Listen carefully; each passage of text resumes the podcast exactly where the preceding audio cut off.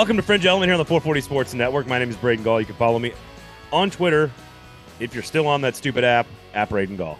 Mine's Erin Dugan. You can follow me on Twitter at the Erin Dugan or Instagram Erin underscore Dugan. Really big show, fun show planned today. Lots of news considering it's the middle of freaking June. Uh, Mhm. Number one, Kyle Tucker from the Athletic, covering all things Kentucky athletics. We even ask about the athletic director and the basketball coach during the football State of the Union. Wow. uh, for Can't the hold Kentucky us Wildcat. back. It's all lumped together though up there in Lexington, man. It's all lumped together. So we're going to talk with Kyle Tucker a little bit later on in our Kentucky State of the Union, which means we only have one State of the Union left. Which is, I already know it. It'll be the Vanderbilt Commodores, and the only reason it happened last is because Don't because- even do this. No, no, no, no. Because our guest who's going to come on is also a college baseball expert who will give us a College World Series recap as well. It was planned strategically, Erin. Braden's like- trying like to that. make it nicer to say Vanderbilt went last and blaming it on the College World Series, but really he put them where they're ranked in the SEC. Also, I didn't. That's also true, but not that they're they're ranked last in the SEC. But I you did didn't not- do it because of that. No, it was, was trying to- correlated, but not causal. That's a, today's lesson. Look it up. Okay, sounds good. Yeah. Uh, on so the 2024 schedules came out like last Wednesday. Um, I I wasn't really excited about them. We didn't talk about them much on the episode last week, and then they came on the show, like the TV show started, and I was like, oh, this is pretty fucking cool. So I got into it. We'll give you some of our thoughts on that. They've been covered a lot over the last week, so we'll just give you some some of our quick thoughts.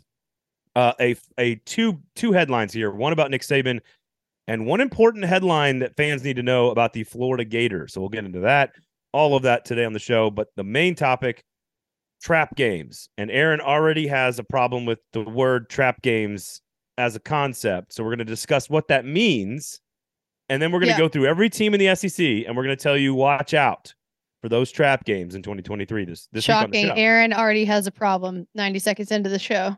Can't Yep. say we're surprised. It's very normal. It's very standard. Yep. It's, uh, par for the course. It's on brand, etc., etc., etc. Nothing if not Rate, consistent. rate, review, and subscribe. Check out the YouTube page. So a lot of you new folks who are hanging out with us on the YouTube page, we do appreciate you guys. So share, sh- share, share the show.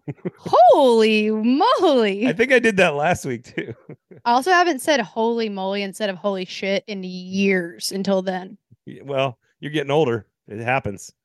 um, I, at least it's not like Jeepers Creepers or something like that. That'd be bad. Uh, that that would that would not be a good one. Okay. Um, trap games. Kentucky State of the Union with Kyle Tucker. 2024 schedules and some news and notes here. Uh, quickly, Nick Saban complaining. Uh, I think he did an interview with Joel Klatt on a podcast with Fox Sports about how his team should have made the playoff last year. I don't think we agree with that. Um, I don't agree with all the Twitter backlash that has taken place this week because everyone is screaming and yelling about how stupid Nick Saban is. I, I think if, if you take one second to think about it, you could argue that Alabama was a better football team than TCU, was a better football team than Michigan, maybe. Maybe they were better than Ohio State. Um, his rationale, his argument is, oh, I found out that, you know, we'd be favored over three of those teams in the playoff, and uh, maybe they didn't put us in. And I, I, don't know. I think this is just Saban kind of being Saban here. He's he's always posturing. He's always campaigning. I didn't really get that upset about it. I think people got way too worked up about his comments. Alabama was pretty good last year. They would have gotten into a 12 team playoff.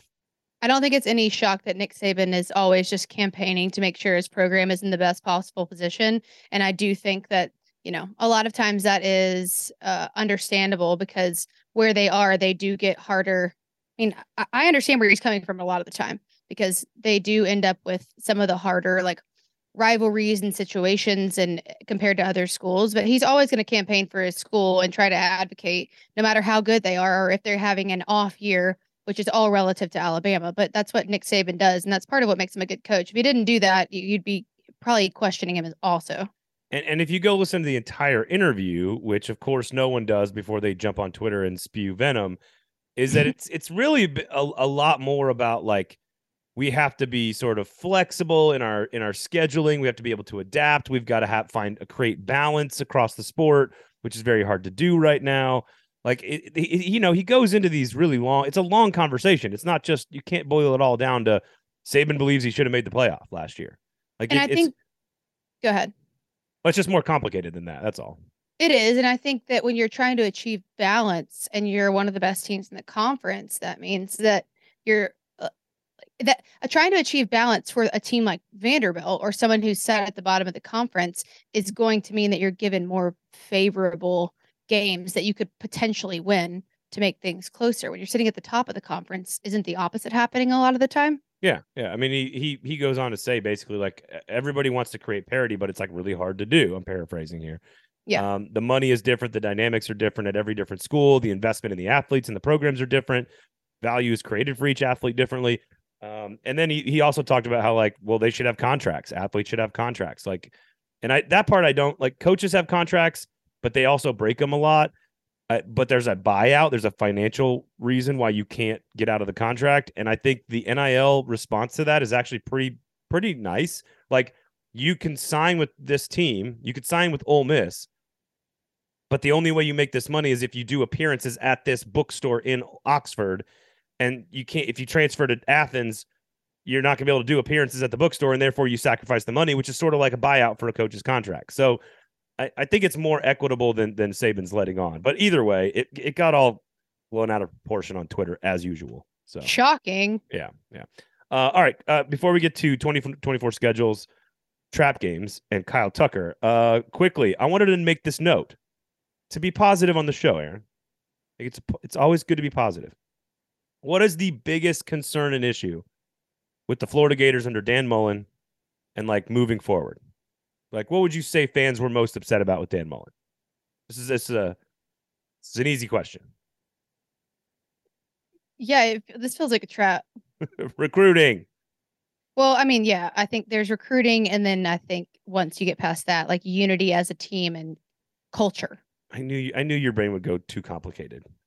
It's like no culture. Culture's not that complicated. No, no, no. You... I I know, but you always go to like the nebulous, vague, like hard to define, hard to build thing where it's like the average. Okay, football... well, you got to recruit kids, and then they have to like you to stay. That's Sorry, true. I'll say it in layman's terms. But the roster is in worse shape than it's been in in a long time because they did not recruit under Dan Mullen. So, in light of that, eight total commitments for the Florida Gators this week. They have now the number three rated recruiting class, according to 24 7 Sports. They've landed three top 100 players, five five stars. They have the number three quarterback in America committed already. Mm-hmm. It doesn't mean they they have 16 total commits. It doesn't mean this is where they're going to end in December. It doesn't mean this is where they're going to end in February. It doesn't mean that Billy Napier solved all the problems. But if you're going to get a W, you got to celebrate the W's. And Florida right now racking up W's on the recruiting trail right now, at least. So I haven't I haven't gotten a chance to look and see where all of those recruits are coming from. Do you have any idea how many of them are coming from inside the state of Florida? Uh, I can probably get to that. Okay. That is quickly. a question. I yeah, I'll vamp for a second.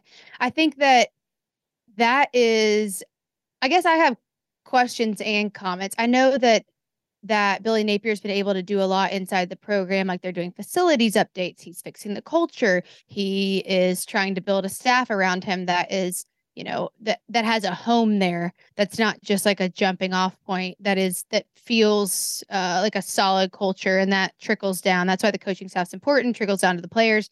Yada right. yada yada. Um, so I guess I'm curious not only about what you're looking up right now, but also what you think is making it work. Uh, DJ Lagway is the number one quarterback, or their their quarterback, the, the the five star, the number three rated quarterback in the country. He's from Texas. I'm the asking guy, why people are coming there. Are you saying people are following the talent, or? Well, I was gonna. So the guys they just landed, like all this bunch of guys that they just landed, right? Um, uh, a four star out of Mississippi, a four star out of Maryland, a four star out of Georgia, four star out of North Carolina, four star out of Georgia, uh, four star out of Florida, and uh, actually that was back in May. So basically all these commitments are uh, they're they're they're in the region. Like another one out of Georgia, another one out of Georgia. So they've gone into Georgia. They got one out of Maryland this last week, a, a three star. So they're that it is actually strangely enough none from the state of Florida. They have a couple of kids committed from Florida, but not this most recent run. But it's North Carolina, it's Georgia mostly, and Mississippi, which are all pretty close. Uh, Right. But no, that's a very interesting point, and I had not, I did not notice that that they are not from. Not one of those guys is from the state of Florida. Yeah, I mean, it's it's interesting because I don't really remember exactly what was going on with the in-state recruiting base with with Dan Mullen and how that fluctuated. But I need to look at that too. Maybe we can talk about it more next week when I've had a chance to dive in. But I think that's really interesting of just as these new coaches are coming in, what's happening with the in-state recruiting and how is that shifting.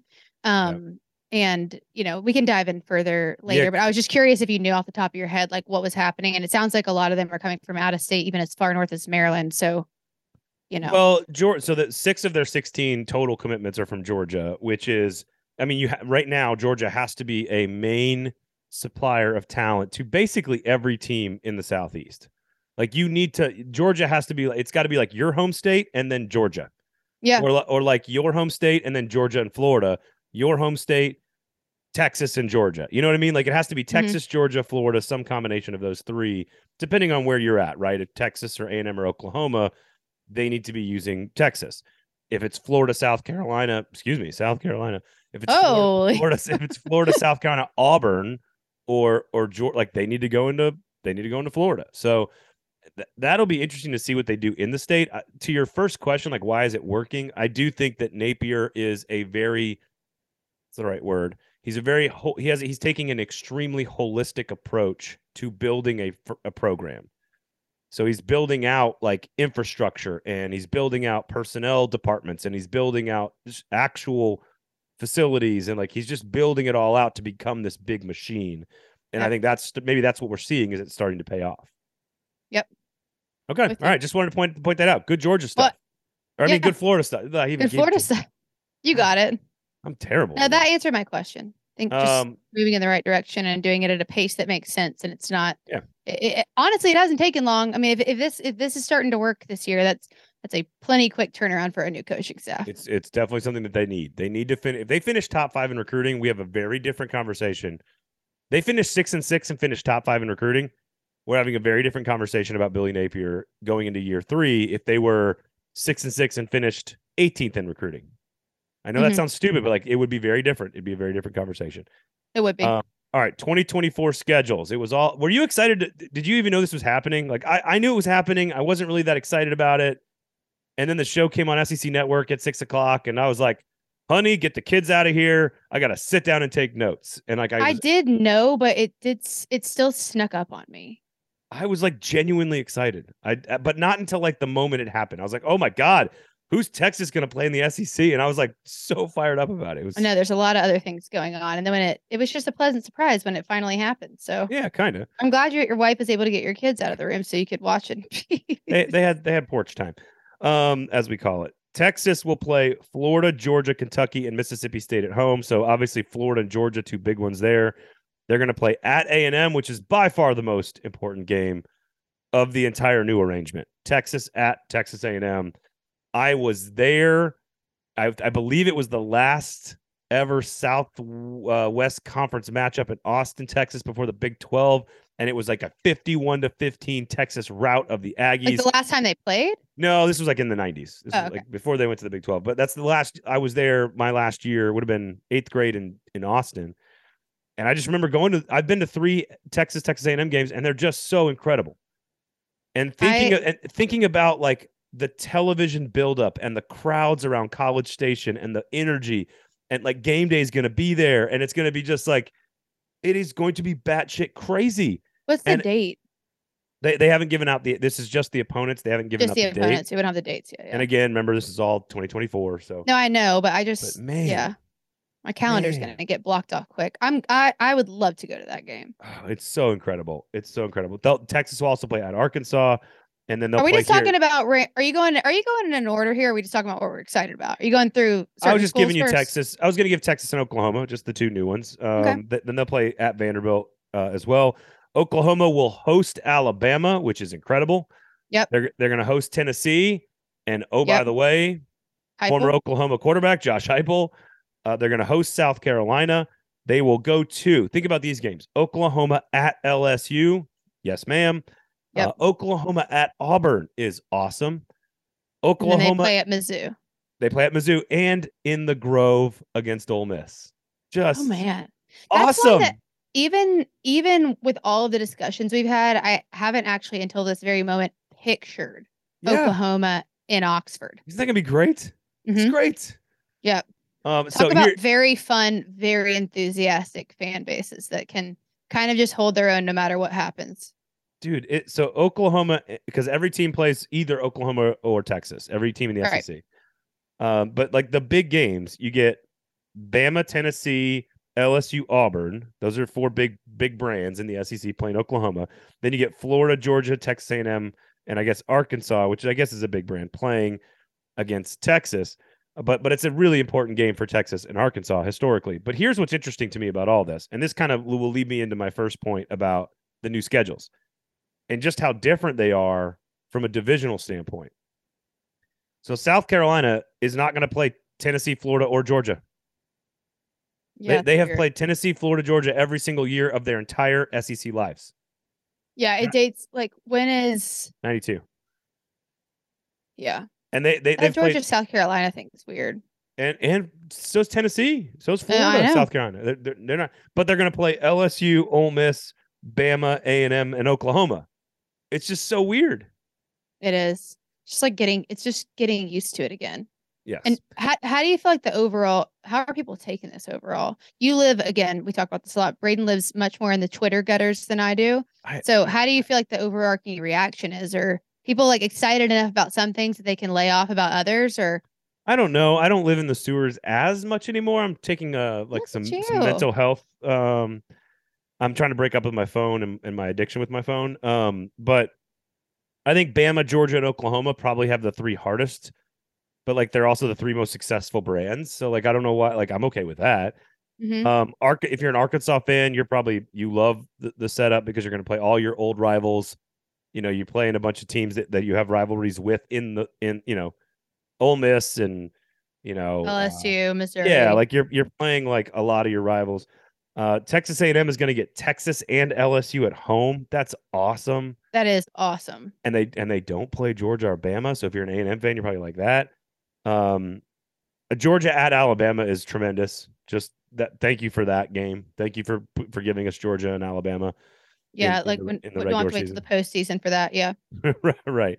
Um, they have only played four times in the regular season, like in the last 20 years. They played a bunch in the postseason, to your point. But again, the newness of the schedules is what I find to be the most interesting. So, for example, Texas and Kentucky have played one time ever. That is a conference game next year. Wow. Texas and Mississippi State have played four times ever. That is a conference game next year. How about this? Vanderbilt and Texas have after- actually played 10 times. Really? When? Uh, the last one was 1928. Oh, the last one was 1928. Yeah, yep, yep. That was like, you know, just a little bit after Tennessee helped Texas like become a state. well done. Uh, South I guess a good bit, a good bit after that, but South Carolina is going to play at Oklahoma in an SEC game. They have never played a football game. see that to me, I feel like could develop into something That's really wild. cool. I don't know why those two make sense to me, but that just that could be really fun. I don't know. That doesn't make any sense to me. Why you're No, I like it because I just feel like I don't know. I guess I kind of picture them being in that uh you know, Oklahoma's had some insane years of football and has been really, really close to the top, but also kind of has, you know, fallen back and sat in a little bit of a lower category. And I feel like those two are kind of on. I mean, if they were both on the up and up, it'd be really freaking cool. Oklahoma has played Alabama six times total. Everybody knows the one that happened like 20, 23 years ago, but like they've only played six times total. Now it's an SEC game. They've only played Tennessee four times total. We all remember the Baker Mayfield game in overtime in Knoxville, but they've only played four times total ever. Now it's an SEC game. Zero times Oklahoma's played South Carolina. Three times they've played LSU. One of those was in the playoff. One of those was in the BCS national title game. And then they played one time out before that in like 1948 or some shit. Oklahoma and Auburn. Think about that game. Oklahoma at Auburn. Great football game. That sounds like such good, awesome Saturday. Two times ever in the history of the sport have they played, and now it's a conference game. It Ole Miss, they've only played one time ever. That was 1999, Oklahoma and Ole Miss. So I just it, to me, it's just like the, the number one biggest takeaway is to appreciate the new, appreciate like the, the new norms and sort of the bizarro 2024 scheduling because it all could be sh- shifted and changed again in 2025. And honestly, there's there's enough time to talk about things in television that it probably will. Oh, but for sure. we'll get for to sure. see what works and what people really latch on to and Yeah. what makes sense and Yeah. then they will change it all because of dollars. Uh, I don't know if there's any other games. Uh, Vanderbilt got an absolutely like absurdly difficult draw. Like it's just like no. Is it just because no one cares about? I, I gotta say us right here because it just hurts. no, Is you just because say no one cares about us anymore? Is that where we are? I, I, I, you know, I live in Nashville. I know a lot of people that care. Um, but I think on a national scale, You know, let- fans that care. You don't know people that are doing the scheduling. That do- yeah. Oh, yeah, that's true. Uh, like Clark Lea, God bless you. They're, you're going to play Alabama, Texas, Tennessee, LSU, Auburn, Kentucky, South Carolina, Missouri. Vanderbilt. We did something bad in a past life. Uh, I guess enjoy the just- next enjoy the next two seasons of Clark Lea. I don't know. Like he, that's a fireable contract, uh, fireable schedule is what that is. So Yeah, it- and it's it. Yes, I, I don't have any follow up response to that. It is a fireable schedule, no doubt. Uh, I don't like that we didn't get LSU Texas, but uh, I'm okay with that. Like they're getting a lot of real we're getting Georgia and Florida at Texas. That's pretty cool, and we're getting Texas at A and M. Um, the Georgia Georgia was scheduled to play at Texas A and M, and now they are not, which means Georgia still has yet to play a game in College Station as an SEC member of uh, like uh, with A and M as an SEC team. It's never happened. Yep. They jo- they joined in 2012. I mean, it would really, really be nice to see Bobby Petrino and Kirby Smart Oh, in that matchup, but from your from your mouth to his ears, man. but we gonna- didn't get it because we can't gonna- always get what we want. Thank you, Keith and Mick. Um, all right. Well, that, I just wanted anything else you want to add on the new scheduling. I know it's been out for a week, so people have kind of digested it, but I thought we we kind of have to talk about it. So Yep. I mean, right. that's no. I mean, I think we definitely covered it. I'm ready to do trap games. I feel like this conversation is. I'm I'm very excited for a lot of these. I do think we missed a few. I don't think it's like detrimental what we missed, and I think it's all going to change in a year. So Yeah, I'm I'm is. all set. and remember, it's not. It, it it's not the permanent rivalries yet. So for now, you get Florida LSU, Florida Tennessee, Georgia Tennessee, LSU Ole Miss, and Bama LSU. Those all were maintained in 2024. All of those right now are not scheduled necessarily to be on the permanent schedule when they actually go to nine games potentially. So just keep that in mind. Um, otherwise, let's ju- we got uh, Kyle Tucker going to give us a Kentucky State of the Union, uh, but let's dive into some trap games here in 2023. Okay. So when we sat down to uh, prep the show, as as you you want to do, um, you you you you and I kind of like had a moment where we said, "Well, what exactly is a trap game?" And you kind of looked at me and you said, "I think some people are using it in different in different ways." ways. That's so right. I want I want to know first of all, how like how do you define it, and then I'll give you what I think. But I want to hear what you say first. Well, I I think what initially a trap game was supposed to mean was it's something that's easily overlooked because maybe it came after a larger rivalry or must-win game and then you kind of oversighted it because it was you're coming off of something that you really thought mattered or determined eligibility in the postseason or is a long-term rival or you blew it with last season and it's you know it hurts too bad and all that. I do think that like now sometimes going through because I I mean I'll look at and see what other people are saying just so we can respond to it and be like so and so said this or people are saying this and that's not really accurate. So we can kind of like you know we try to like debunk things that are spreading around again the Twitter sewer. And I think people are using this sometimes it's just like an upset and it's not the same thing it's not supposed to be Okay, so uh, but it how, is how, it is an upset. Okay, it's like the trans. It's like one is like a square is a rectangle, but not all rectangles are squares. Uh, I, I that's exactly what I was going to say. Is like all upsets are trap games, but not all trap games are upsets. all that- lo- all losses in trap games are upsets, but not all upsets are trap games. Okay, okay, Does that make sense? So like I, I you think so. could- Yeah, the very first game of the season, if South Carolina came out and beat Georgia, that would be an upset. But unless it came after Alabama and Georgia blew it only because they were focused on Alabama and then lost to South Right. Carolina, that would be a trap game. Yeah, Right? I, I think I think you're right. I think all so it's like all games in which you are favored and you lose are upsets, but not all of those are trap games. Right. Okay, I think I, That's so. I'm with you. So your definition is sort of how I view it as well. A trap game is like a team that you overlook to some degree, or that you assume. Like uh, this is why some of these teams it's really hard to do this exercise. Like bec- we've talked a lot about how how strong the middle class is in this conference. Mhm. You look at Arkansas, for example. Like look at Arkansas as a schedule. Now we're going to get to them like number two here, so we can get to them if we want to just start with Arkansas. If you look at Arkansas' schedule, like they're not an elite enough team or a bad enough team to really have like glaring upset alert kind of situations. And like I could look at a lot of these games and like what I wrote down was Missouri at the end of the season in the final week of the season at home because they will probably be favored in that game and it's at Mhm. home, which means they might over even though they play them every year in crossover like maybe they they're they're 9 and 2 or 8 and 3 and they've had a really good year and they just think they're going to waltz into the final game of the season and beat what could be a kind of sneaky good Missouri team.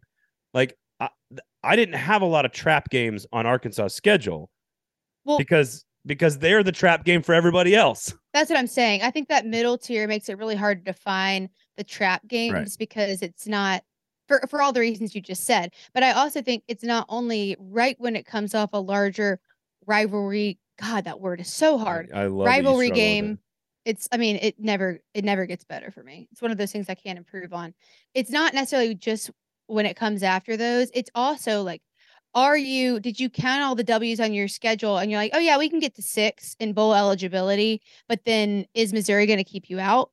Their very last game of the season, if some of those middle tier games don't fall your way and you're all of a sudden sitting 5 and 7 and you kind of like, "Oh yeah, we're bowl eligible team." Well, you still got Missouri and Yeah. No, you're not because they they could be defining or game changing in some way for your postseason play. Like the only one I the only other one so here's an example on Arkansas' schedule. They play they play Western Carolina, Kent State and BYU before they play at LSU and Texas A&M and Ole Miss and Alabama. Four huge critical rivalry games, especially the first two LSU and A&M. Huge rivalry games. Mhm. BYU at home to me is a trap game. If you believe that BYU is good enough to challenge Arkansas, and maybe they're not, maybe there's they have no chance. Maybe Arkansas is a 17 point favorite and they win by three touchdowns. But if you're trying to, to define what a trap game could be, it's you start 2 and 0, you're overly confident, and you're looking ahead at your road trip to LSU. And then all and all of a sudden, Yeah. all of a sudden a bunch of grown ass men with families and wives and children who are 23 years old from BYU show up in Vietnam and they take it to you. That would be a trap game, I feel like, imperfect if you're trying to look for like the definition of a trap game. I Yeah, think I think. Because that's coming it can go either way. It can be coming before a big game and you oversee it because you're looking ahead, or it can come after a huge game because you're just trying to get through it and you haven't. And I guess you don't really want to think too far forward. Most coaches try to get teams from saying like, you know, don't Human think about LSU. We got B we got BYU, but they're seeing the schedule. They're human beings. They are I mean- human human beings. I don't know if I would say I don't know if I would say BYU as much. I think that all three of those they can go into clear headed and hope to be three and zero, and then and then LSU is you know I, right, but the, the point is that BYU is clearly the best of those three. true. and it's and it's right before LSU. So it's hard to keep a 19 or a 20 year old from like paying attention when you're when you're a 12 point favorite and you're supposed to win the game at home. It's easy to overlook that team. Sam Pittman will keep him in line. Well, maybe. Uh, and then there's the other one, which is after the big rivalry game, which is sometimes called the letdown alert. You know, let letdown Mhm. alert. The only other one I wrote down for Arkansas was Mississippi State because it happens in between Ala- road trips to Alabama and Florida. And if they're pretty good at that point, then maybe they overlook Mississippi State. But like, I don't think so. I think Missouri. I think they could be waltz if they have a really great year. They could waltz into that Missouri game feeling overly confident, and maybe Missouri's better than you think, and Missouri gives them a game. I think Missouri could be the one that sneaks up on them. Otherwise, BYU's like the only one I wrote down. I think if what happens with Missouri, what we think is going to happen with Missouri happens with Missouri, Missouri will start to sneak up, quote unquote, on people less and less throughout the course of the season. Yes, I think they agree will be if it, if we're looking at Missouri right now, like could they be sneaky? Yes, but if what happens with that team and Eli Drinkwitz, which you've been preaching about Know. over and over and over again, and I think you're right that they might not be sneaky at that point, but right now, Yes. looking at it, it could be. No, I think that's right. I have Missouri down as a trap game for a lot of other people. Yeah, Uh, oh, yeah. I- and, and it was Arkansas. hard. I had to stop picking that so I wouldn't be boring. Uh, Alabama. So, so let's start with. Alabama. Let's go alphabetical here, and we'll start with Alabama because Alabama does have a bunch of trap games, right? Mhm. Alabama. I, to me, and I don't know if it's Eh, like again, you have to assume things are going right for the other team and and poorly for your team. In in theory, if you're an Alabama fan, to me, it's Kentucky on November 11th on the road. You're going to be playing LSU the week before. You've got the Iron Bowl in two weeks. Like, eh, I, I don't know how it can be one of the big games. I- I don't think Texas is not a trap game. They almost beat them last year. Yeah. Texas A&M on, on the road is like one of the most important games of the season. I don't think that could be a trap game. That's the difference between like close and trap. Yeah, like if everyone has it circled, it can't be a trap game. Right. Who'd you Right. put for? What'd you put for Alabama? I mean, it's hard. N- you you kind of have to just always assume that Alabama Auburn is. We don't know what's going to happen. Um, but on the same front, I also think that it- doesn't. It it could. It can't. I don't know. Maybe maybe if something crazy happened, like the Hugh Freeze factor with Ole Miss, I don't think it's going to happen. But trying to waltz in as Alabama, you're hoping to like come into your schedule, you know, potentially they'd love to come in four, five, and zero, and then the first challenge be Texas A and M. But there's a good chance that something, some kind of adversity will hit them before that. Do I think Ole Miss is going to win that game? No, but I do think it's really dangerous to look at your schedule and say, "Oh yeah, we could go five and zero. First test is going to be A and M because it's still the SEC." So which game are you circling as the tr- the biggest trap game for well, Alabama? you, well, you took it. It's it's definitely Kentucky, I, but I I trying think to make a case for something else. Auburn's always there. It's a rivalry, but it's too it's too big of a game, I think. But but maybe to your point, if Auburn is like six and 5 Mhm. but like, even then, maybe your maybe your players like take a breath and overlook them a little bit. But it's but certainly it's the last game of the season. and it's, it's like it's the freaking Iron Bowl. It can't be a trap game. right. That's that's the difference. The, is, like, maybe maybe Ole Miss at home. that's what I, that's what I said. maybe Ole Miss at home. I, I would say Mississippi State on the road. You but- acted like you just. no, no, no. You you well, you didn't say that. You didn't say that specific I word, said- but I I said the Ole tracked you. Miss Hugh Freeze thing. If you think you're going to be three and zero, and you look at Ole Miss and you're like, Yeah, oh, but he's the coach at. Auburn. I thought you were talking about Auburn. Well, oh, I see what you're saying. I thought you were talking about Auburn because you said Auburn. okay, that's true. I kind of had to. I stand corrected. no, it's all right. But so if they were switched, actually, if Ole Miss was on the road the week before A and M, that's where I'd be like, watch out, because you're looking Mhm. ahead to A and M. You know Jimbo Fisher's a big game. A and M has played Alabama so hard. That's why you can't circle that game. right. So I think I think Ole Miss at home. They, the problem is, is they just dominate Mississippi State. Like Alabama just owns Mississippi State, and I just don't know how.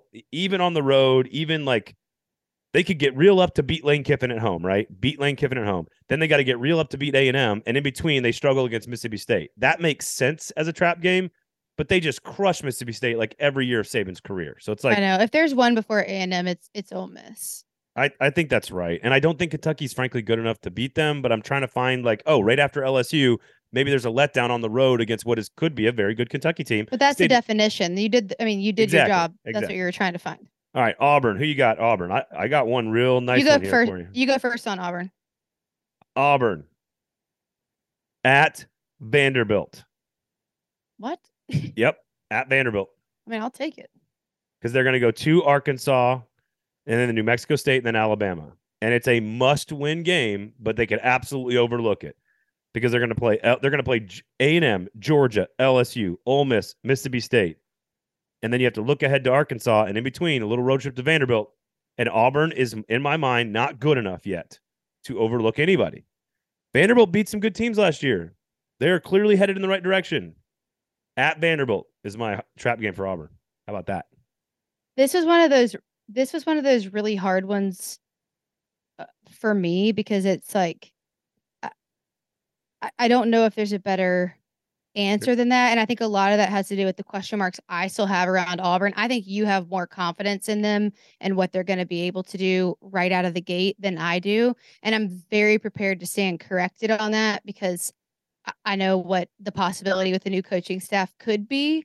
But this was the hardest one for me to find an actual like trap game because they're not good it- enough. They're not good enough to overlook anybody. they're not good enough to overlook anybody. Right. And then there's a huge discrepancy between the teams that they play, like a Samford and it's like Samford A and M, like Vanderbilt, Alabama, like New Mexico. It's like there's there's such harsh discrepancy between the different levels of the teams that they're playing that I guess if you had to define one, it'd be Vanderbilt. But I would say I still right now have a question mark next to Auburn. That's why I told you to go first. I have a question mark next to Florida next. It says Oh, it says do? it says none question mark. Again, no they're trap games. they're non-conference. they're- God bless. Lord have mercy. Unbelievable. Uh, I'm coming off a little bit of a a, a weekend Father's Day bender, and I'm I'm maybe not be a 100 percent. Uh, You had a Father's Day bender? well, it we're right in the middle of trap games here. Let, let- I'll, I'll I'll explain why I, I have a weird voice after our interview with Kyle Tucker. How about that? Okay. If I can get there. Um, no, like you're at Utah in the non-conference. No, I mean, no chance that there's like you. You're a 10 point underdog in that game. You're Yeah, you're, it, you're not overlooking that. It's a right. Thursday night, very first one of the very first games of the season, and Uh, it's yeah. There's no way that's overlooked. again, I wrote Vanderbilt down at home because that's the only time that they might overlook a team. I don't. At Kentucky's a big game. At South Carolina's a big game because they beat the tar out of them last year. I mean, Tennessee's a huge game. Georgia's a huge game. Ark- maybe Arkansas at home because you have Georgia. If Arkansas struggles and has a bad year, and you have to play Georgia and LSU, and in between Georgia They're and LSU, between. Yep. Yep. you host Arkansas at home. Maybe that's your spot where you you get beat at home by a team that you're favored over. Maybe. That's what I had just because there was strong like strong competition on the on the front and the back of that. And it's kind of towards the end of this. Well, no, I mean, I guess you have a few games left after that. But the only other thing which wouldn't be a traditional trap game is if it, it's still not though. Like, I mean, I guess you could you're never gonna overlook Kentucky as Florida at this point. Maybe a different version of Florida, a different Florida team, But And you're not gonna and a different Kentucky. and a different Kentucky. But there's really Yeah. I- I with you. mean, you. got Tennessee two weeks prior, but that's not enough. You still have Charlotte in between, and then you you're gonna have time to focus on Kentucky. It's not gonna sneak up on you. So if there is one on Florida's schedule, it's Arkansas. I, I I think that's fair. I think I think that's probably fair. Um, what's what about Georgia? Let's move on to Georgia here. Georgia. Um, so I wrote down. I actually wrote down three different ones, and they all sort of have question marks next to them. But what I want to know, you you have to go first this time. God, I wrote down multiple ones too. Good. The so part of me wants to say I would say maybe Auburn as a program That's what I wrote down. Auburn. But there is time for them to address that because their schedule goes it, it won't be sneaky. It could be upsetting and maybe a trap but it's not because they aren't going to have time to see it coming because they've got UT Yeah. Martin, Ball State, South Carolina obviously they're not going to overlook that after having those first two. It's not a it's not Uh, a gimme but they'll focus on it. outside of a road trip to Tennessee, couldn't you argue that every single game is a trap game for Georgia, and the only way they even lose any of them is if the entire team overlooks the game, yes like in a weird way? Yeah, it's when you're that when you are where Georgia is right now, the trap is what does that mean? It's every night, It- or it's, your trap is set every day, every weekend. Mhm. Uh, like Florida, Florida's too big of a game for the two fan bases and the two coaching staffs to to, to for me It's offsite to call it a trap game. a bye, like yeah, offsite after an open spot in the schedule. Like it's it's not going to be that. At Tennessee, you cannot call it a trap game if it's the toughest game on your regular season schedule. In theory, you That's can't call thing. that a trap This is game. where trap. This is why you cannot use. There it's are upset. certain It's teams upset that alert. you should. Le- yeah, yeah, you should leave certain teams out of your trap journalism because some teams don't have a trap game. trap. Trap, trap. ju- like you're running Tennessee around is.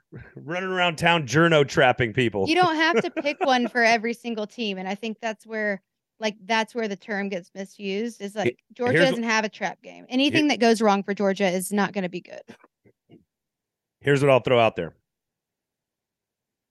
What's up? November 11th, you're going to play Florida two weeks earlier. You're going to play Missouri, and then you have to go to Tennessee the following week. Ole Miss at home. Maybe. I don't think anyone's going to beat Georgia. Okay, I just want to make sure I'm very clear on this. That was Ole Miss away. I would feel more. I agree. I that. agree. But but if you're trying to find one here, if Ole Miss is good and the quarterback hits and it's Jackson Dart or whoever it is, and all of a sudden the defense is better with with Pete Golding, the whole thing could be clicking right then about that time. Now, if, if that's the case, then they're not going to overlook them. But if Tennessee's really good, in theory, you could you could catch Georgia players looking ahead to the next week, the road trip to Tennessee, and maybe Ole Miss plays some crazy out of their mind game. Bo Wallace, the ghost of Bo Wallace, comes walking out that door, and they and they force five turnovers inside the forty yard line, and Ole Miss wins against Georgia. I, I otherwise they're all trap games for Georgia, and probably won't happen. So, Agreed. all right, Kentucky. Kentucky. God, we've said a couple things in sync today. That's not Yep. like us. Yeah, it's very. it's very I smart. had a I had a pretty clear answer on this. Oh, one. then I want you to go. South Carolina. Ooh, at South Carolina. At South Carolina after Bama, and it kind of like like sets up like last season's home loss to Mizzou for South Carolina. I mean, I I this this is to me the game that stands out. You got rivalry week the next week. That was my best time I said rivalry Yeah, week all day. By yeah, the way, you said it like four times today. Good job. but not well. uh, Like that was the only time it was fine. It's after Alabama. I mean, as Kentucky, you know, even though we know as like a population, is Kentucky going to be Alabama? Probably not. That's not what a player or coach's mentality is going into the Alabama game. Everybody wants you will always want to. You're going to get everybody's best if you're Alabama. To me, that's South Carolina is the one that sticks out just because of where it falls. It falls in between rivalry week and it's after Alabama. Yeah, it wasn't as good. I Um. I I I. I had South you. Carolina lit, written down, but they were my third one. Hmm. But I do have them written down. And in part, here's a weird angle on all of this. The fa- the fact that Mark Stoops and Shane Beamer clearly do not like each other, I feel like is part of like why that maybe isn't a trap game. Like South Carolina went into Lexington last year and beat them, Was it the then- animosity there? and then Shane Beamer Shane Beamer talked all kinds of shit about it. You know, and and if you win, you get to talk shit. That's how it works. You're right. It's I on the radar for other reasons. So I wrote down at Vanderbilt in week number four because it's before the Florida home game. Florida at home is a huge game for Kentucky. Huge, huge, huge game. And they lost to Vanderbilt last year, and now they're going to Vanderbilt this year. So just want to point that one out. And then the other one is Missouri because it's after Georgia and before Tennessee. Now that's a good one that I I overlooked that game. That makes sense to me. I will say when it comes But- to but- Vanderbilt, Go ahead. Go ahead. No, no, Well, no, I was gonna can say the, the, the argument on Missouri is just the argument against my case, I guess, on Missouri is that they're always playing in close games. right? So like they won't overlook them.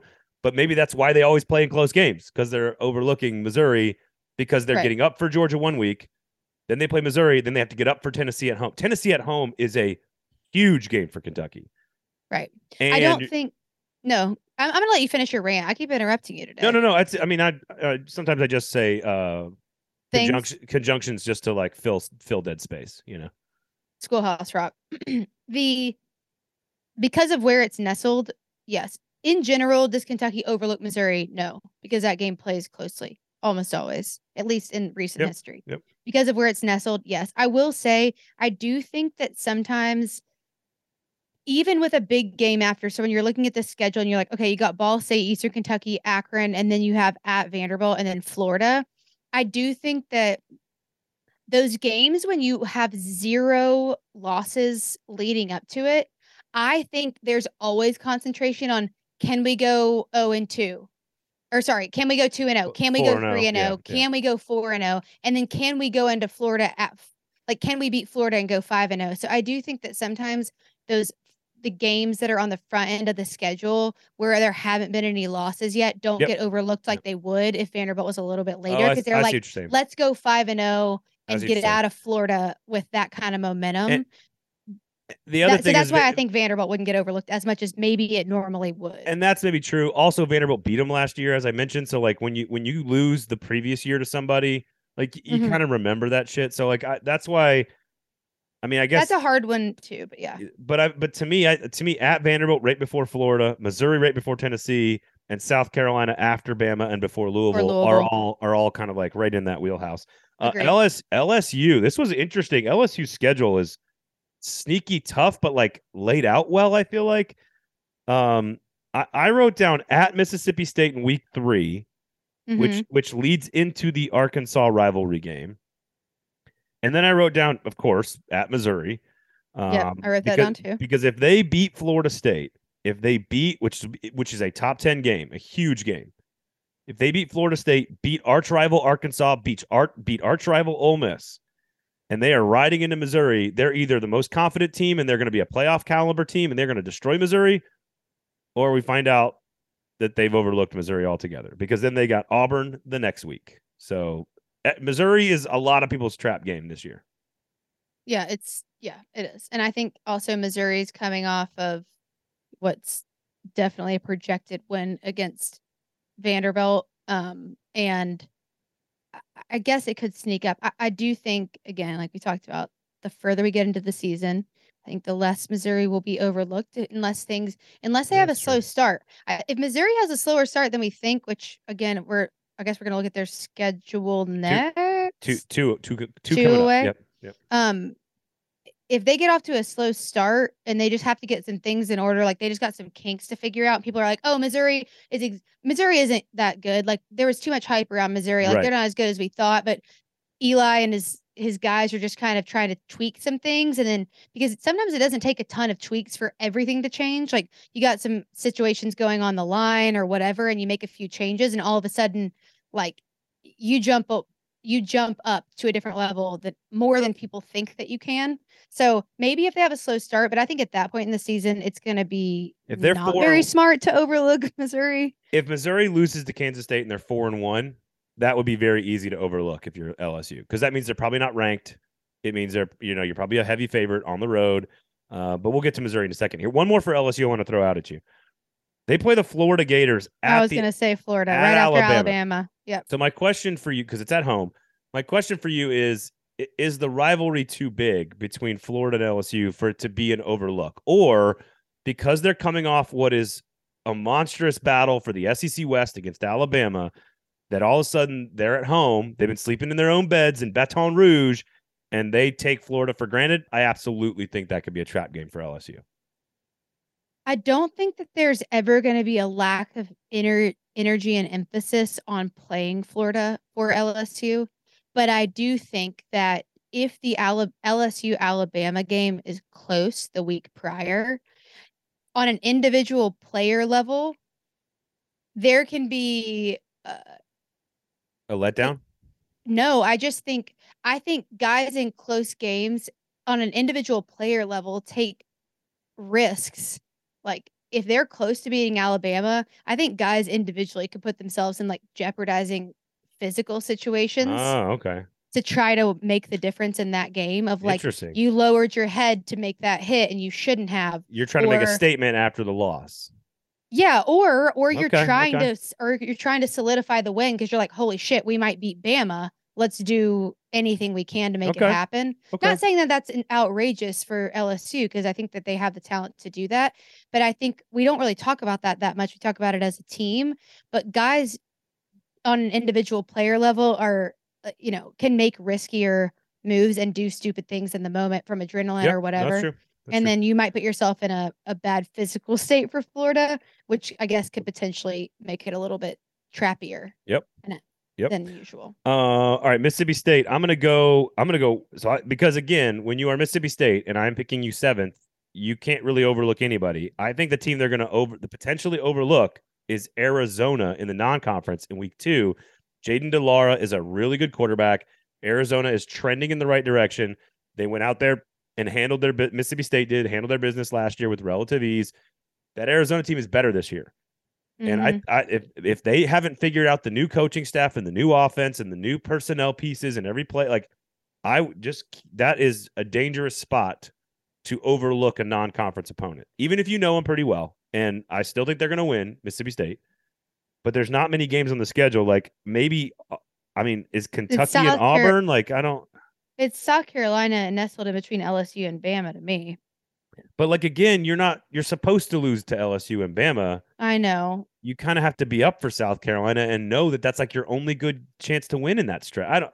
That's but that's not really how they think, though. No, I know you're right. I know. They just want it. They're like, what if we can upset this? What if we can pull this off? I think our thinking is we're more logical than co- than coaches and players are when they're like, what if what if we can pull this off? And Yeah.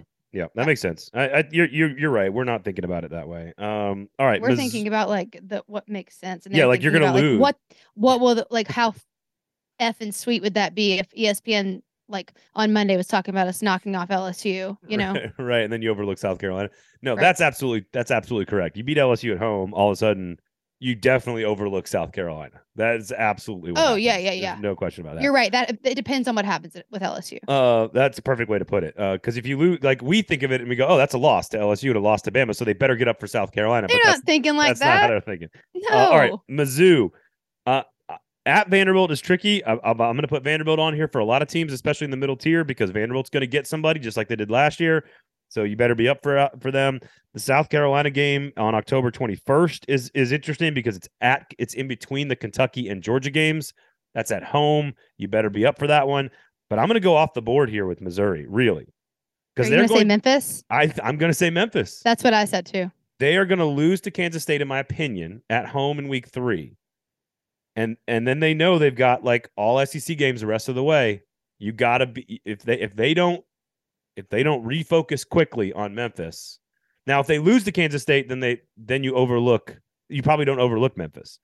If you No. beat Kansas State, then you might overlook Memphis. So maybe that's maybe that's more appropriate. I think that's what it. Yeah, I think that's exactly what it is. If you if you beat Kansas State, you're like, okay, well, you know, or sorry, did you say lose? You just said lose to Kansas if State. you lose to Kansas State, Kansas which I, State, Eh, Yeah. then you then you probably don't overlook Memphis. If you beat Kansas State, which I which I think will be an upset at home, you're like, oh we- yeah, three and zero. We got Memphis next week, four and zero. Then we got Vandy. We should win that one, five and zero. And then bingo, then we can start concentrating on LSU. bingo, And then all of a sudden, your schedule goes from you- what yeah. should be four and zero to two and two. bingo. Yeah, I'm with you. Yeah, I put Memphis too. Uh, Ole Miss. I think you can make the case for Arkansas, uh, uh, which is at home between LSU and Auburn. I think you can make the case for Vanderbilt, which is always a crazy bonkers ass game uh, between Auburn and A and M. But the one is it's clearly Tulane. I just don't know if Tu- Tulane's the highest rated Group of Five team. You're on the road. It's week two. I just I think it's too, almost too high profile in a weird I think way. it's too high profile. I think you know you need to be three and zero going into Bama, and I don't think anything gets overlooked because of the order of that schedule. yeah, that's probably fair. And then, Um, but, I, I put Vanderbilt. I mean, I, I see what Yeah, you're saying about totally true. Tulane because I don't think that's like talent or ability wise completely out of the question. But I don't think anyone goes. I think you know you need to be three and zero going into Alabama if you're Ole Miss. And then Vanderbilt, I've seen it in person on TV my whole life. Doesn't matter how good or bad, they always play to each other's level. And then something crazy often happens. So I I- put them. It's funny. I wrote down Tulane like definitively at first, and then I was like, you know what? Tulane might be ranked ahead of Ole Miss. It is with if it wasn't in that order, I would I would say that's true. Like if it, No, I, no, I mean, it like, could be in the- I mean, like in the top twenty-five rankings, like Tulane could be like number twenty-one, Oh, and Ole Miss could be twenty-four. Like they might not. Ole Miss, yeah. like Tulane, could be ranked higher, and they're at home. So like, how can that be? A, how can that be a trap game if you're playing against a team on the road that's ranked ahead of you? Like I don't. That, that's yeah, not, a- habit. We're just not used to that. not really a being. trap game. Tulane's very good. Uh, South Carolina, what you got? South Carolina. Let's see. What did I put? I feel like I had trouble with this one too because they are. I put Mississippi. I put Mississippi State down, I Which put is- which is week three. because they're in between Georgia and Tennessee. It's week four after Georgia, heading into Tennessee. You're at home. If you you know you're probably coming off a loss to Georgia, but you still know that Tennessee's the bigger game. Maybe you lose to Mississippi State, and then I, I've got Kentucky on there as well, which is later in the year, uh, second to last game of the season. It's your last SEC game. You got a, you got Clemson the following week. You you've kind of put it on there for Kentucky. I think you could put it on there for South Carolina as well. to me, I, I don't think there's really a trap game. I feel like the South Carolina team goes into every single. I mean, I think with if for some reason you know you got a little too cocky at the beginning of the season, but I think as soon as you get through potentially a loss to Georgia because they're playing at Georgia. Brings you back down to earth real fast. Yeah, and I I just don't see. I- guess not only because the way the program is run and the hype and the focus week to week. yep. I- I just don't see this team overlooking anybody. I think they are scrappy. They know that they have to be at their very best, like not turning the ball over, executing Ah. fully in order to like win some of these middle tier games. I just don't think I don't might- see South might have- Carolina being subject to a trap. I'm not saying they're not going to lose. They're definitely going to lose games, but I don't think they're going to overlook any. No, that I mean that's fair. It's just a credit to the coaching staff. I think. I mean, they w- did they overlook Florida last year? Probably. I mean, uh, they Yeah, probably did. I mean, Florida true. Florida beat them to to death there. Um, all right, Tennessee. I would say so. I've got the Florida game written down with a question mark, but like it, too. it's too big of a game, and they've like won in Gainesville like one time in 25 years. So I, I think that one is circled and like highlighted and underlined. So I don't think you can overlook Florida. Um, at Kentucky, I think they absolutely will overlook Kentucky. I, I, you're gonna you're gonna play Bama on the road, then you got to play Kentucky. I think you could also circle the Missouri game as well. There, there. I think there's more than a few overlooked games for Tennessee. I think there's some trap games all up and down their schedule this year. So Missouri is nestled between UConn and Georgia. So maybe you're looking ahead to Georgia, but at that point, Bingo. so God, that one's hard too. I mean, I think if you if the beginning of the season goes really well for Tennessee and you can, you know, and you go Virginia. I'm not saying Virginia's a gimme at all, but like if you beat Virginia, Uh, you beat Virgi- they're, they're a 27 point favorite over Virginia. Okay, so Virginia, Austin Peay, Florida. You know what? The one it could be is It's South UTS, Carolina. UTSA. See, I don't. I'm going to be honest. I don't know enough about that program to U-. UTSA is a top 35 team in America. They are if they are 4 0 and they beat Florida and they come off that win to Florida, they're going to come back home knowing that the revenge game is is next against South Carolina because that you cannot put the South Carolina game as a trap game. They have that I know one. because I would if it ha- if what happened last year hadn't happened, I would say that that was it because they're Exactly. like, oh, sick, we're five and zero, we're going to go to A and M. that or you you we're you going to go play A and M. you go to Florida September 16th and you win the game in Florida for the first time in like 30 years and you come back and you know South Carolina's next, you will overlook UTSA. And that is a very Frank Harris is a really good quarterback. Jeff Traylor's a really good coach. That is a top 35 group of five. Like, like they are a they That's are the be- move. I think you answered your own I- I- question I think- because yeah. if it way to go, it it would be South Carolina if there wasn't the history that what just happened, and it I would say they're going to think they're going five and zero and go to A and M. But you're right because of what happened last year. I think UTSA is a good move. I just didn't know enough about that program to be able to say that. But if you're And- saying they're top 35, No, and that's true. And I, I and I'm. I have said all season that they're going to lose to A and M, so it's hard for me to call it a trap game. But A and M is absolutely a trap game. Bama on the road, Kentucky on the road. The two games after that, I am absolutely calling the A and M loss for Tennessee. So I guess that's technically a trap game as well. Uh, Texas A and M, we got to move along here. Texas A and Yeah, M. let's do it. Um, I have Auburn written down at home September 23rd. It's Hugh Freeze's first SEC game in return. It's Bobby Petrino's first SEC game in return. So maybe there's too much hype around it, but they've got Arkansas and Bama and Tennessee the three weeks following. I, I nothing on this schedule is really trappish. I don't know. South Carolina maybe at home after the Tennessee game. I, I don't know. Like if you go on the road and you beat Tennessee and you're A and M, you come home and you host South Carolina. You're probably a heavy favorite. You could absolutely overlook South Carolina.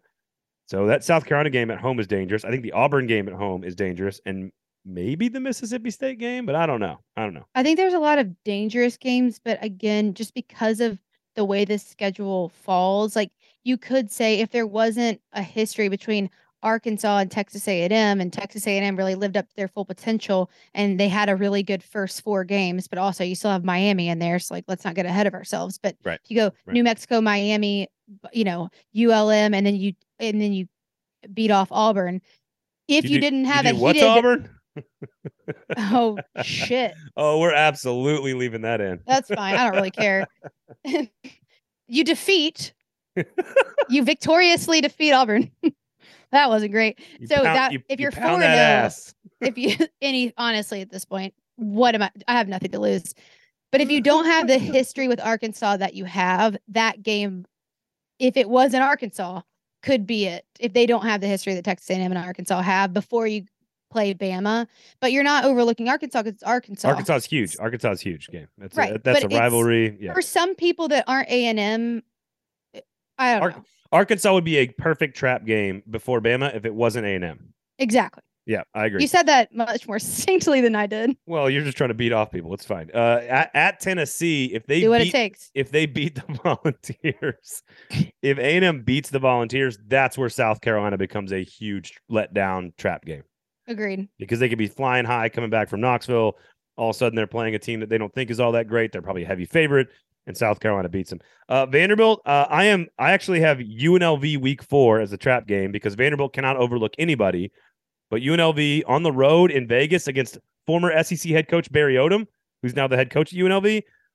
I, you know, that's a tricky one, man. And so they can't overlook UNLV. So that's my only There's trap no game. trap. Yeah, there's none. There's no trap game for Vanderbilt. I literally wrote no trap game. Yeah. I, I, you know, if all the all the kids thing, are in I Vegas partying. momentum really matters when there aren't trap games. So like if the season, if Vanderbilt loses game one, two, three, all three, there's no trap games the rest of the season. If you win the first three and then you have UNLV and you're you get Kentucky after that and you're thinking about being five and oh, zero, like that mentality of momentum goes further than people think it does. But there's no trap game for Vanderbilt. Anything is a gift from God. You know, just like there, there you have up. it. There you have it. Those are our trap games in 2023. that was long winded of us today. Hey, it's a good episode, man. And it gets better because here was our conversation, our Kentucky State of the Union. We talked about not just football, but also Mitch Barnhart, the athletic director, John Calipari, the future of the program, all kinds of stuff, including the offensive line, the new the new offense, and the new coordinator. We did all of that with the Athletic's, Kyle Tucker.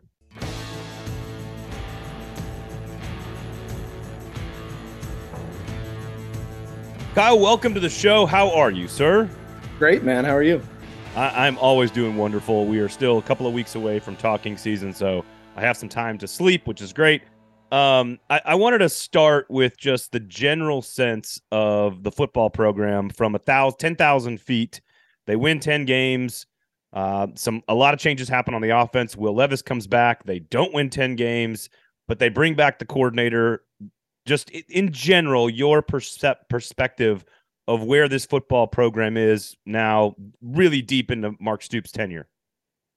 Yeah, I mean, I, I think uh, you know, ten years into this thing, um, he has uh, built something where you know you you've won ten games two times in three years. You know, after after the uh, 2022 season, which they'd only done once, or they hadn't done in 40 years, I should say. They'd only done once in their history, and they hadn't done it in in 40 years. And they've done it, you know, you do it twice in three years, and then people are kind of grumbling last year when they when they can't back it up. And you know, there were a lot of reasons for that. Um, there were a lot of high hopes when when a guy like Will Levis comes back, obviously. Um, but the offensive line, for the first time in a long time, like you know, Stoops really built that thing through the trenches. Offensive and defensive line in his tenure have have been better, you know, upper upper tier SEC level, better than anyone ever thought you could do at Kentucky. Um, and they finally took a dip there last year and that was brutal for them because you know your your best piece is this guy who you know Will Levis, first round pick, well almost a first, I guess first pick of the second round as it turned out. Um, you know, and you can't protect him, and he gets beat up, and I think he gets a little trigger, you know, shy, and a lot of things happen there. Um, you know, also you lose Liam Coen, who was his off they got the offensive coordinator that brought him in, the guy who he's really comfortable with. And you try, you know, Stoops tried really hard for continuity, going and get uh Scangarello from the 49ers, at least in that same tree of coaches, Right. but it was different. It was clear that Scangarello wasn't nearly the play caller that that um, Coen was, and it just between that and the offensive line, it all kind of fell apart. But I would say what's really impressive about Stoops, one, the the longevity, you know, to continue winning at Kentucky and stay there. Um, two is his adaptability. You know, I think he has um, you know, when they when the offense was really struggling in the passing game, that was kind of the storyline forever. Like they can't get a quarterback, they can't throw the ball. And then they bring in Levis and Coen and and, and that changes because he knew that had to happen. You know, he'd hit a little bit of a dip. Um, and then last season happened and he didn't stand pat. He one year in, he gone. The offensive coordinator's gone. Uh, he brings Coen back, which was a pretty huge move uh, from the NFL. Um, and then you know all the basically every area that they needed to add, they they went and added. They really, uh, you know, they've basically done what John Calipari and the basketball team have completely failed to do. They they attacked the transfer portal and got better. I mean, immediately. You go get the best available quarterback, Devin Leary from NC State. You get one of the three or four best available running backs, the kid from Vanderbilt, thousand yard rusher in the SEC. Uh, you and you load up on offensive linemen, you know, quality offensive linemen, you know, kids from Alabama and you know West Virginia and Ohio State, like big time you know high school recruits who were at big time programs.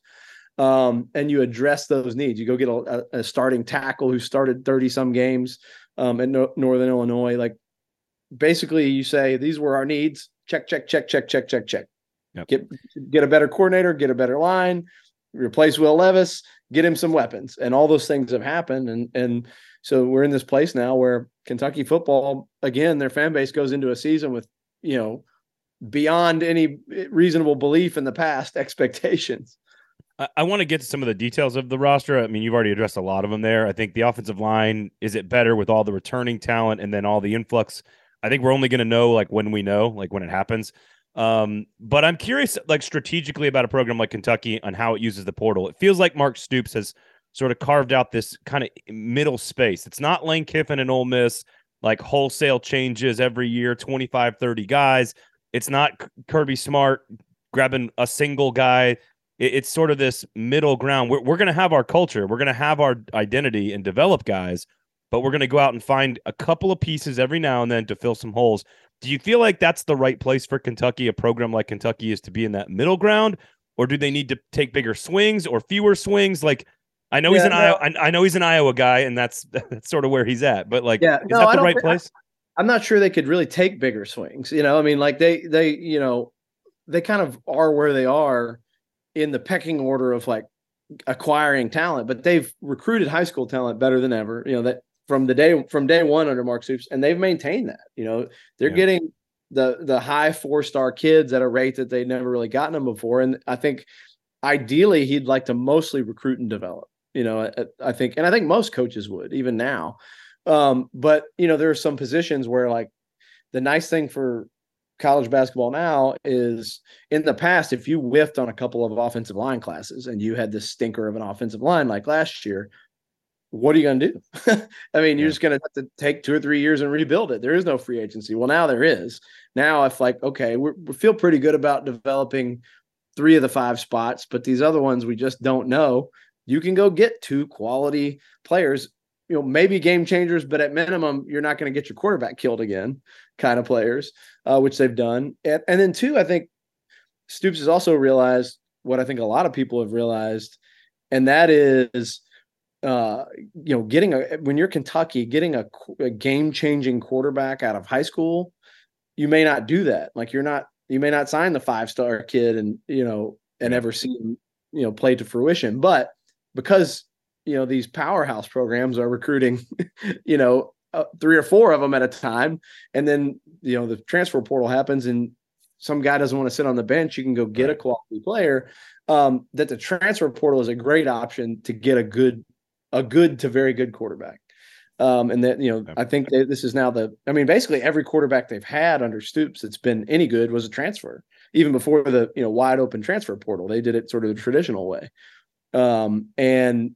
you know, these last two, I think Levis and Leary are, you know, big swings. They kind of put those were the first priority in each of those sort of off seasons, like to go get the quarterback and then figure everything else out. And uh, two, when you go get that quarterback, it becomes a little easier to recruit the other pieces. I think you know, the running back wants to play with the quarterback, and the offensive line want to come play with you know, a game changing QB.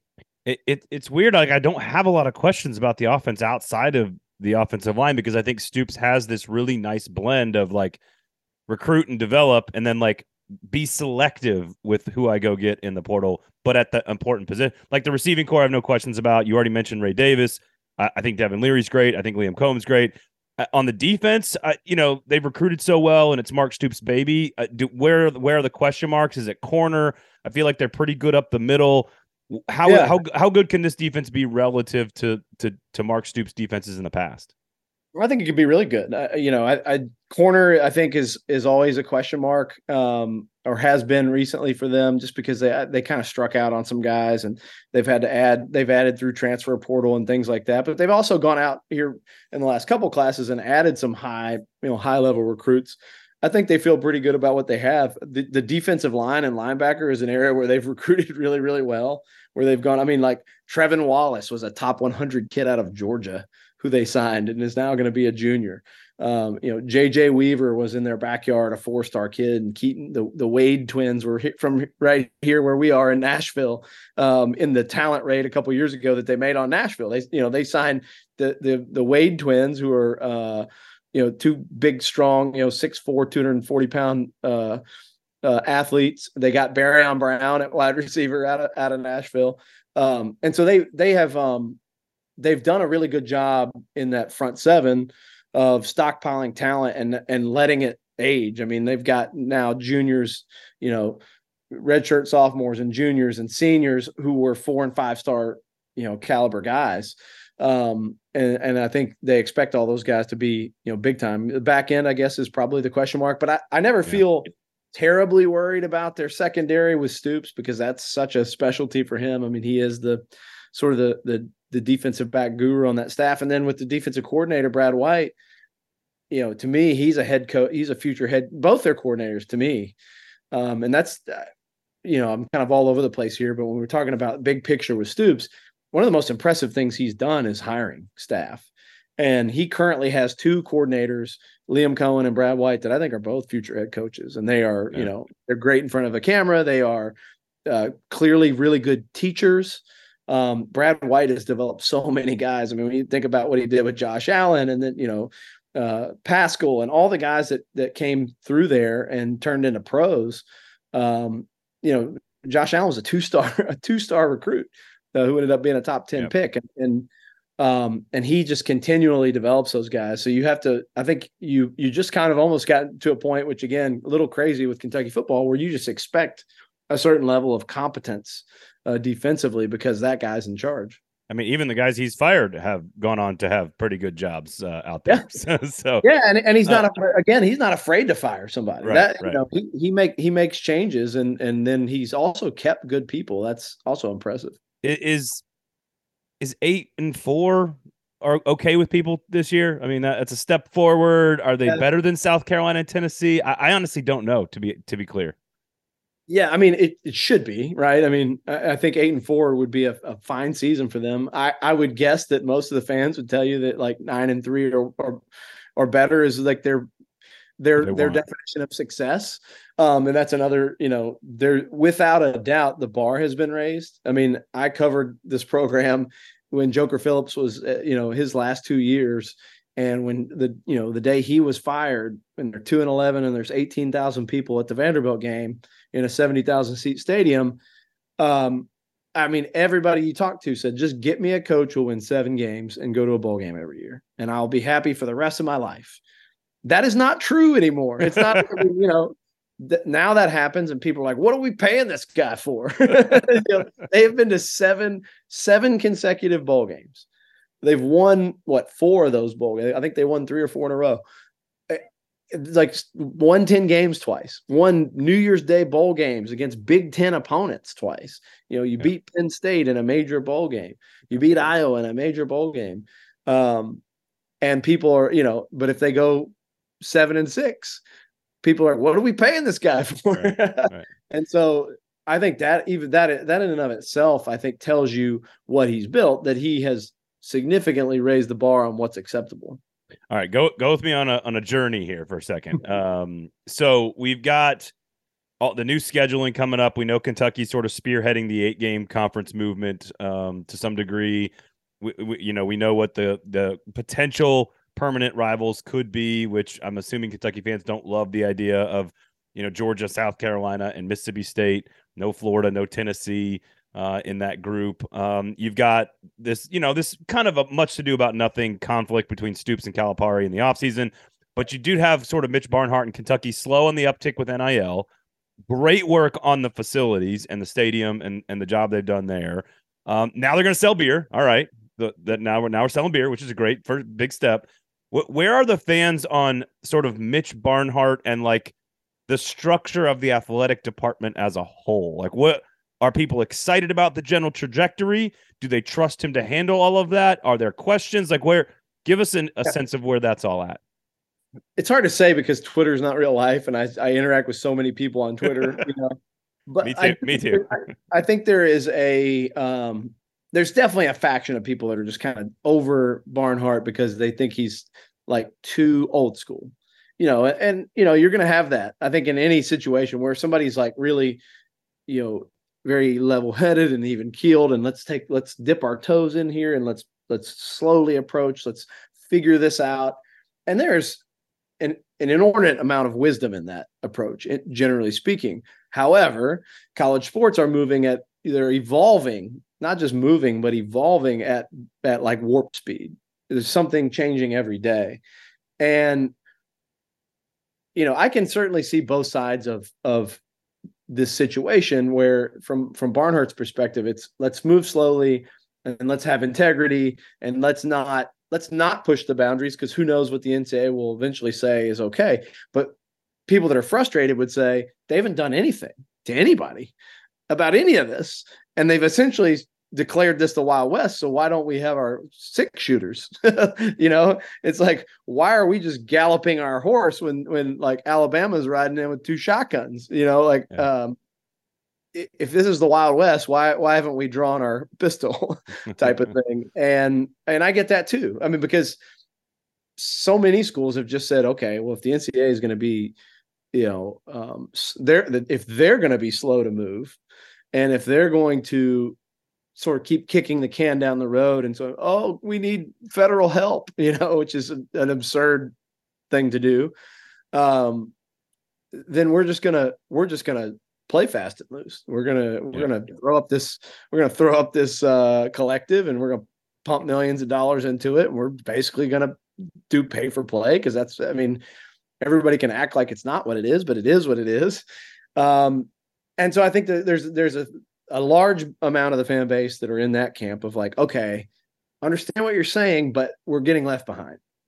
And you know, but then I think there are people, I, I would say probably that skew a little older, um, that are a little that they're they're a little more in Mitch Barnhart's own demographic, who would say like, you know, I'm glad we're trying to do it the right way. I appreciate him for all the things that he has built. Like if you if you drive that campus, if you drive that alumni drive now in Lexington, I moved there in 2011 and it was nothing to see. I was so depressed the day that I drove in. I took that job and drove into Lexington and pulled up to the football stadium. I was like, because I had covered Virginia Tech for a long time and they had done all these beautiful, you know, it's a beautiful campus and a beautiful setting.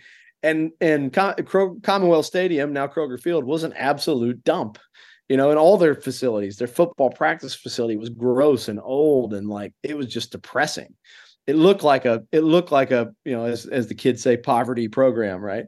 And now you drive that, you know, you drive that alumni drive and there's a beautiful new soccer complex and there's a beautiful new baseball stadium and they just came, you know, a couple wins away from going to the College World Series and the the softball stadium and they they've been to a World Series and the football stadium is now up to par and a 50 million dollar new practice facility and then Stoops just strong arm them into redoing the uh the indoor facility. So like everything that a real SEC contender has they have now they pay their coaches like real SEC contenders now. Their coordinators are you know multimillionaires. There are people that really appreciate that he's done all of those things.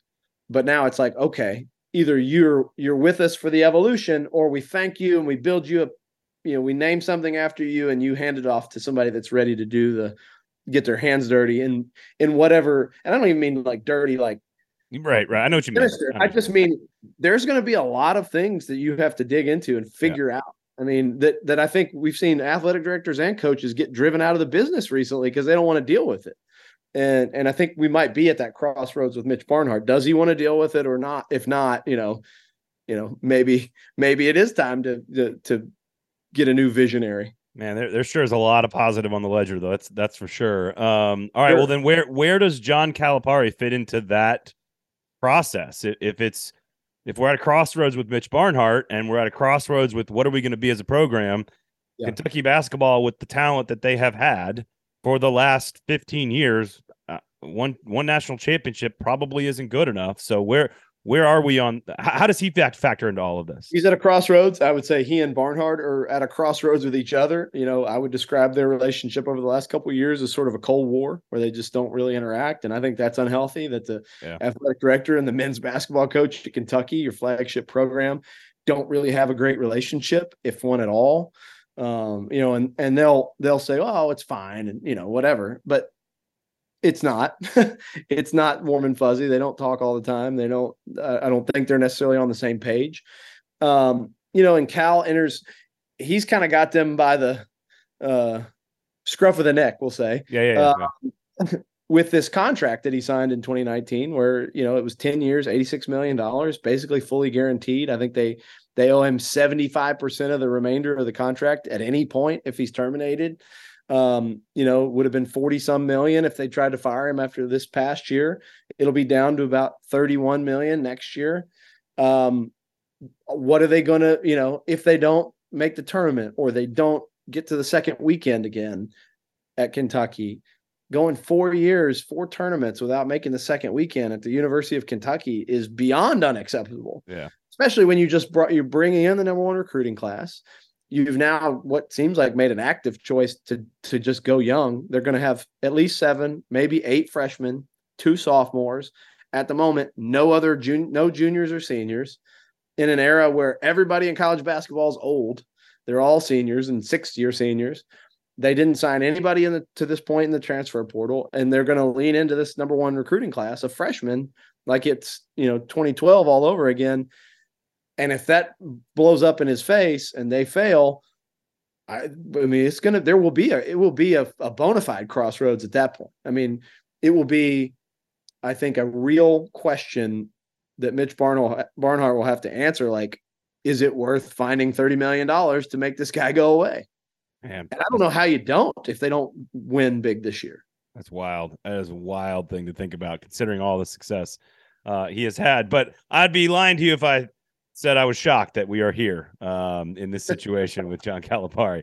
Um, all right, hey, Kyle, thank you so much, man. We appreciate your time. Always love talking with you. Uh, thanks so much for joining us. Pay for good journalism, of course. Uh, go support all the great folks over there at the Athletic. Thank you, sir. We appreciate it. Thank it. you. Appreciate you.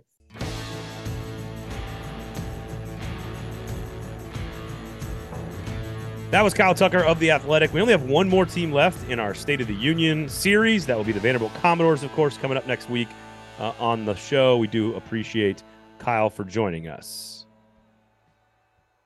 We do indeed. Yes, yes, we do. I thought you were going to say something after that. no, I'm just resting my voice because of all the partying this weekend. So, Um, can you no, tell me about your partying in 30 seconds No, we have to get on a call for a meeting? I saw Hani Mukhtar score a hat trick. I went go kart. there. I went go kart racing, but my wife kicked me out of the house basically and said, "You and your buddy go stay at this Airbnb and uh, just blow off some steam. You don't have to wake up with the kids on Sunday morning." I said, "Okay." So I did a lot of yelling, and we had some construction at the house and the allergies, and like now I'm sick, and so I, I'm paying for it on the back end. But it was quite a fun, it's quite a fun night at Geodis Park here in Yep, I was there. So I was um, there. Thanks for reaching Then- out. Do do appreciate it. Then Mukhtar just casually got in the elevator at my apartment building after and was just going up to his. Apartment. He lives in your apartment building. Hani Mukhtar does. He That's incredible. That's amazing. My daughters love Hani Mukhtar. They, in fact, don't even separate the names. It's just one name, Hani Mukhtar. So, uh, other than awesome. that, go Nashville SC. No, they love they love the boys in gold. Go Nashville SC. Thank you guys for hanging out with us. We do appreciate Kyle Tucker as well. For Erin Dugan, I am Braden Gall. Thank you for listening. This has been Fringe Element here on the 440 Sports Network. Later.